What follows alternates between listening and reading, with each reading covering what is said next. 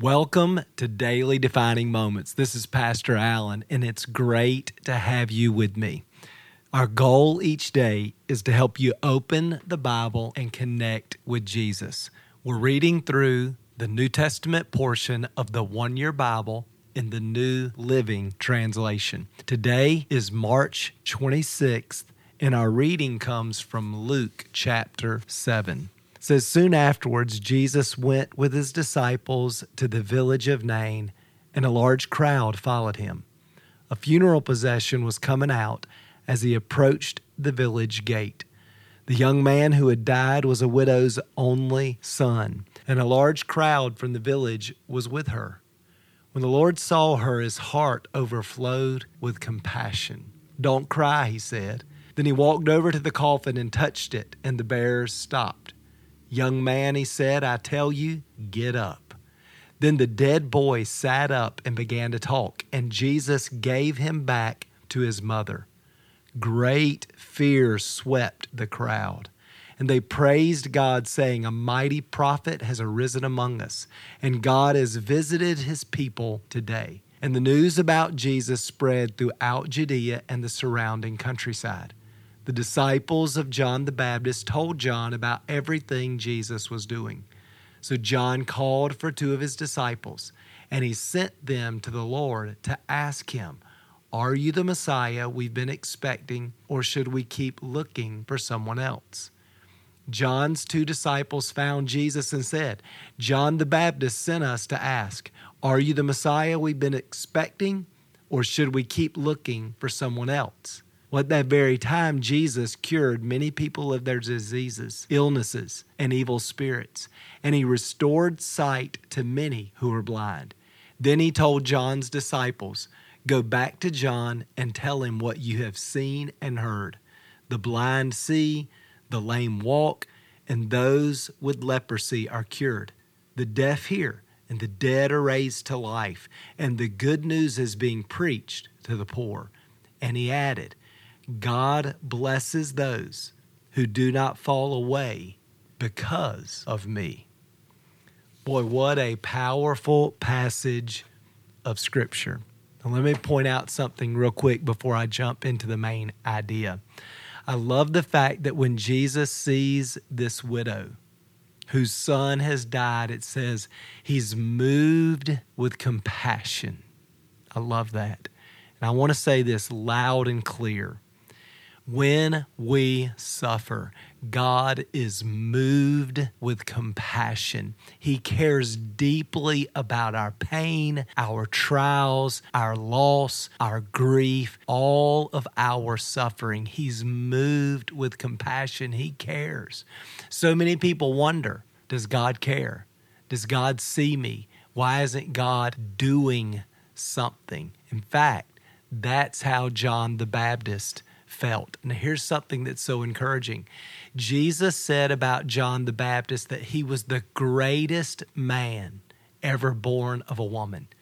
And yet he's in prison because of what he had been preaching. He will soon die in prison, he'll be beheaded and he's struggling. He doesn't understand why Jesus is going around and raising the dead and healing the sick and doing all these great things, and he's letting John rot away in prison.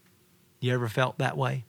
You ever wonder why God didn't step into your situation and fix your suffering, heal your sickness, save your loved one? You ever struggled with those questions? Well, listen, you're in good company. Even John the Baptist is struggling with that question. And we really don't have time today to answer this question completely. There's been thousands of books through the years written about the problem of evil but I do want to give you some thoughts that might help you as you're thinking about this issue. Number one, I want to say loud and clear what we're talking about today is mysterious. The truth is, I don't really have all the answers, and there's a lot that I don't understand. But what I want to do is hang on to what I do know. God loves us. He is compassionate about our suffering, and He is working in all things for our good, and we win in the end, that all of our suffering is temporary. And our suffering, no matter what we go through, it does not compare to what God has in store for us, what He has prepared for His saints. If you're not sure about that, go read Revelation 21 and 22 and look at what God is preparing for us. So there is a mystery, but I'm hanging on to what I know that God is good, that He's compassionate, that He's generous, that He's at work when I can't see it and don't understand it, and that my suffering is temporary, that I'm going to win. My victory is assured, and what God has prepared for me is so much greater than anything I have to surrender, give up, sacrifice, or lose here in this world. Secondly, we live in a fallen world. It was God who created a perfect creation and man who brought sin and death and disease and pain and suffering into God's good creation. The truth is, we did that. God gave us free will. God gave us the freedom to choose, and He still gives us this choice today. Will we follow Him or will we reject Him? In our sinfulness, our independence, our greed, our violence has brought so much pain and suffering into God's good creation. So I just think we have to acknowledge that and take responsibility for our part in the pain and suffering that we all experience. Here's another thing that I think is true. Because we are fallen, because all of us are born with a sin nature, because we're born self centered, independent, selfish, because that's true. The only thing that pushes us into Jesus is our suffering. I've never met anybody who can give me an honest testimony of how success made them more spiritual.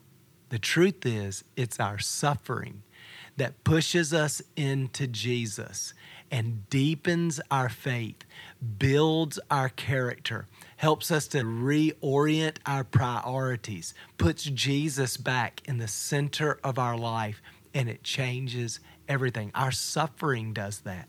So God refuses to override our freedom, but He works through our sinfulness and our suffering in order to draw us near to his heart so that he can bring healing and transformation from the inside out. And God works in my suffering sometimes directly. In other words, when I suffer personally, and it creates in me a desperation for Jesus. And as I press into Jesus, He's doing this work in my heart and changing me from the inside out. God is working directly through my suffering to change me. But sometimes God works indirectly through the suffering in my world to change me. Because when I look at my world and I see the pain and the suffering, then God is stirring in me a desire to make a difference. And once again, this desire to make a positive impact on a hurting world becomes motivation to live in dependence on God and experiencing His power and grace and resource flowing through me to a hurting world. I love that. But then finally, I want to just say this. When you read this story and you put yourself in the shoes of John the Baptist, so many people have found themselves. I have found myself. I believe you have found yourself in this position where you see God doing good things in other places, but you can't understand why God isn't doing what you need, isn't coming to your rescue in this moment. And I think once again, in those moments, and I think you'll probably have several of these kinds of moments throughout the course of your life. And it's in those moments that we have to trust in the character, in the wisdom, in the sovereignty of God. We have to rest there.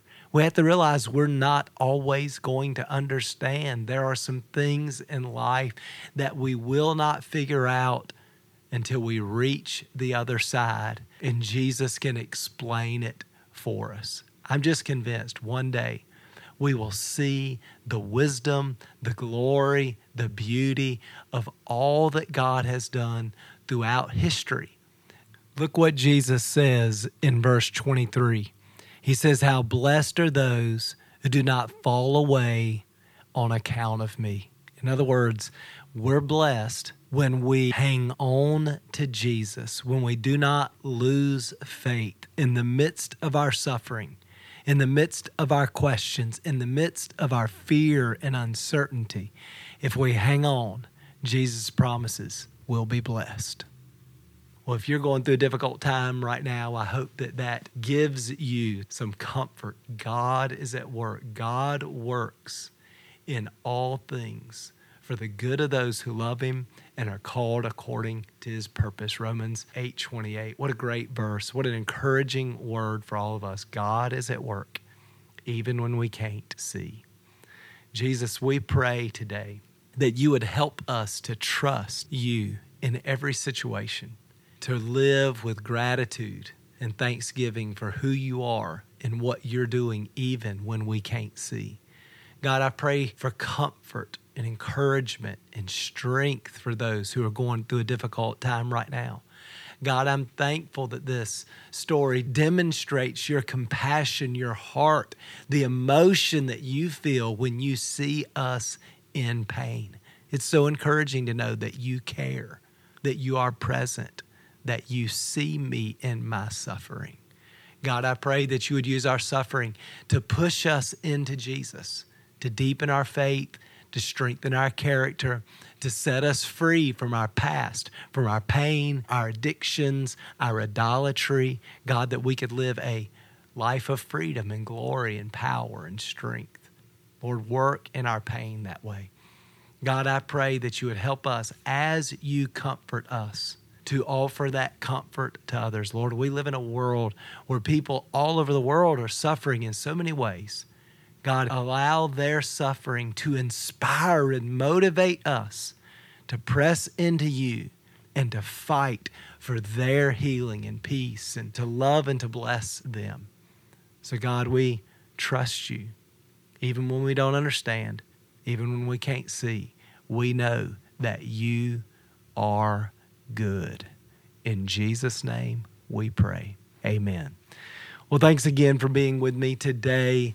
Remember, before I begin my day, God has something to say. We'll see you again tomorrow.